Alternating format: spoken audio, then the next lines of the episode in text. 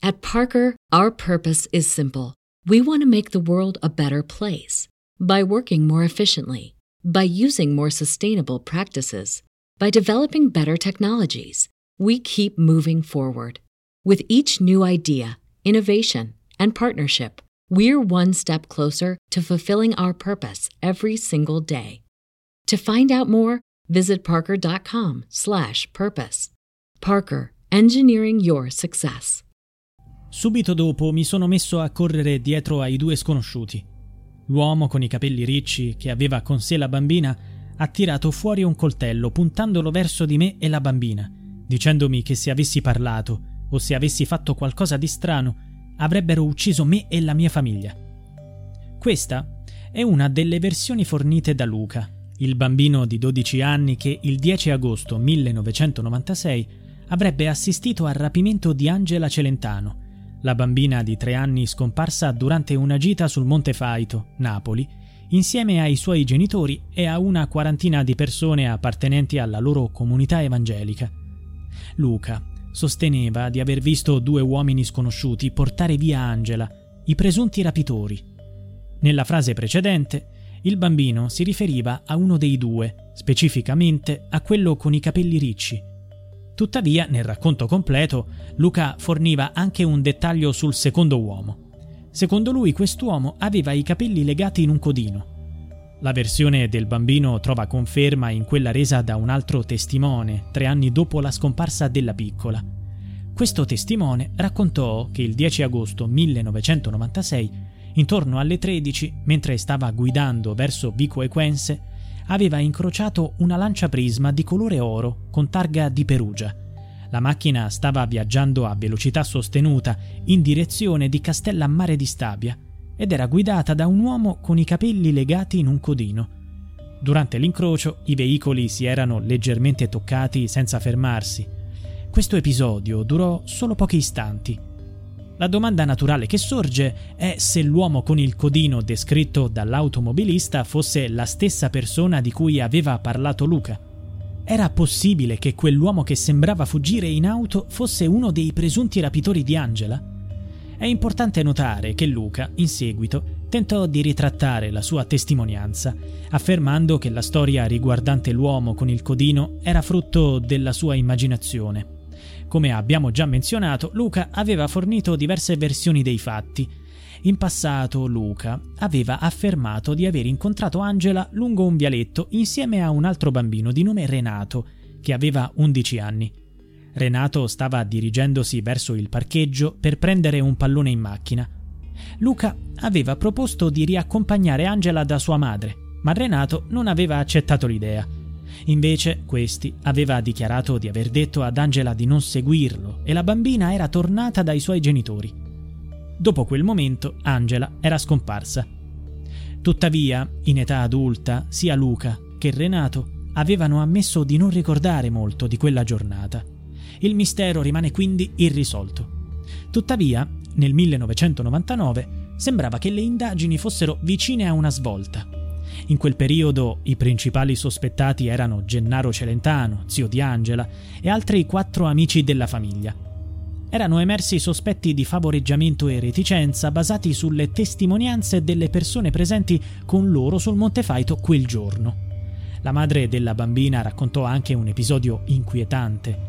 La sera prima della gita aveva sentito una cugina della sua figlioletta dire E se domani si pigliano Angela nel bosco? L'ipotesi della cugina si è poi concretizzata in modo drammatico. Era solo un tragico presentimento.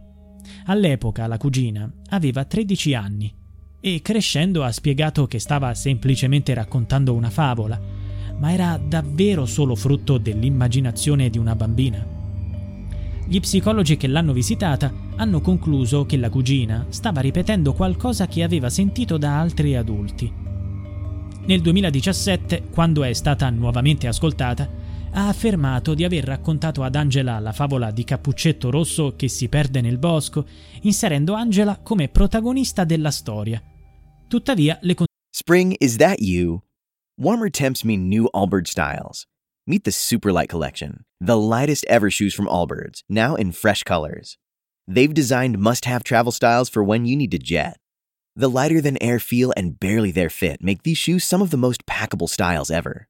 That means more comfort and less baggage. Take the super light tree runner on your next adventure. Its cushy, lightweight foam midsole supports every step, and the extra outsole traction gives you the grip to just go for it. The eucalyptus fiber upper adds next level breathability to keep you going all day. Plus, the super light tree runner is comfortable and ready to go right out of the box. So, what can you do in a super light shoe? What can't you do is the better question. And because they're super packable, the real question is where are you taking them? Experience how Allbirds redefines comfort. Visit allbirds.com and use code SUPER24 for a free pair of socks with a purchase of $48 or more. That's allbirds.com code SUPER24. Continue contraddizioni sollevano domande. Qualcuno potrebbe aver visto o saputo qualcosa riguardo al rapimento di Angela sul Monte Faito. Potrebbe esserci stato qualcuno che ha agevolato i rapitori, magari in cambio di denaro. Anche dopo tanto tempo, questi interrogativi rimangono aperti e cercano ancora una risposta.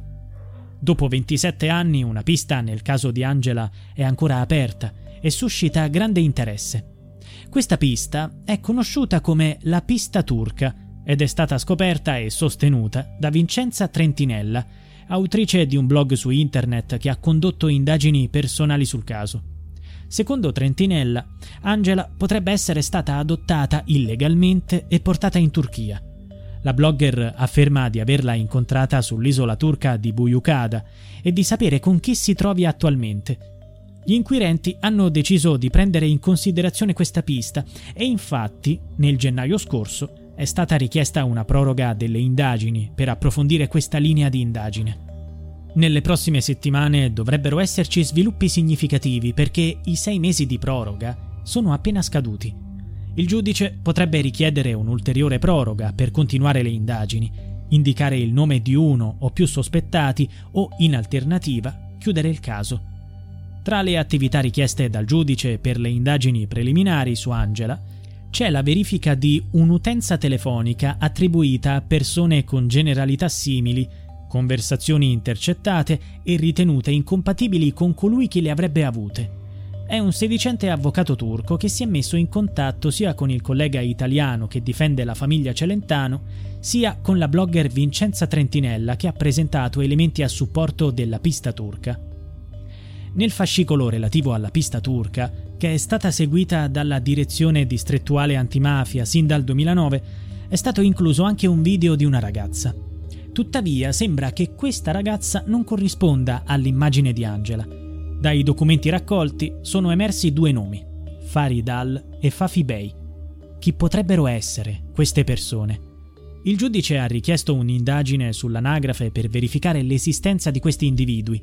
Inoltre si sta esaminando anche Alicem Sener, un avvocato che in passato avrebbe avuto contatti con Luigi Ferrandino, l'avvocato storico dei Celentano, e con Vincenza Trentinella. Per il giudice permangono elementi di dubbio.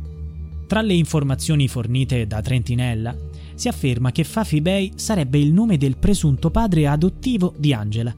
La blogger ha ricevuto da quest'uomo un biglietto da visita con un numero di telefono e lo ha incontrato presso uno studio veterinario in Turchia, dove Fafi Bey lavorava. Durante l'incontro, la donna ha fatto finta di essere una turista interessata a portare a casa un gattino dall'isola turca. In seguito, Trentinella ha fornito il numero di telefono alle autorità italiane. A questo punto i magistrati italiani hanno chiesto ai colleghi turchi di interrogare questa persona. Gli inquirenti turchi hanno effettivamente interrogato l'individuo associato a quel numero di telefono, ma successivamente si sono resi conto che la persona ascoltata non era Fafi Bey, bensì Faridal, il secondo nome emerso dall'inchiesta, che sembrava essere un altro veterinario e che probabilmente consentiva al collega di utilizzare il suo studio veterinario. Naturalmente, quando gli inquirenti interrogarono Faridal, quest'ultimo affermò di non aver mai parlato con la signora che aveva portato un gattino. Tuttavia, nell'annotazione finale dell'interrogatorio, emerse il nome di Fafi Bey associato a un nuovo numero di telefono. Verificando si è constatato che questo numero esiste ed è registrato a nome di Fafi Bey. Per il giudice questo rappresenta un chiaro segno che un soggetto con questo nome esiste Questa circostanza va approfondita. Vedremo se sarà così.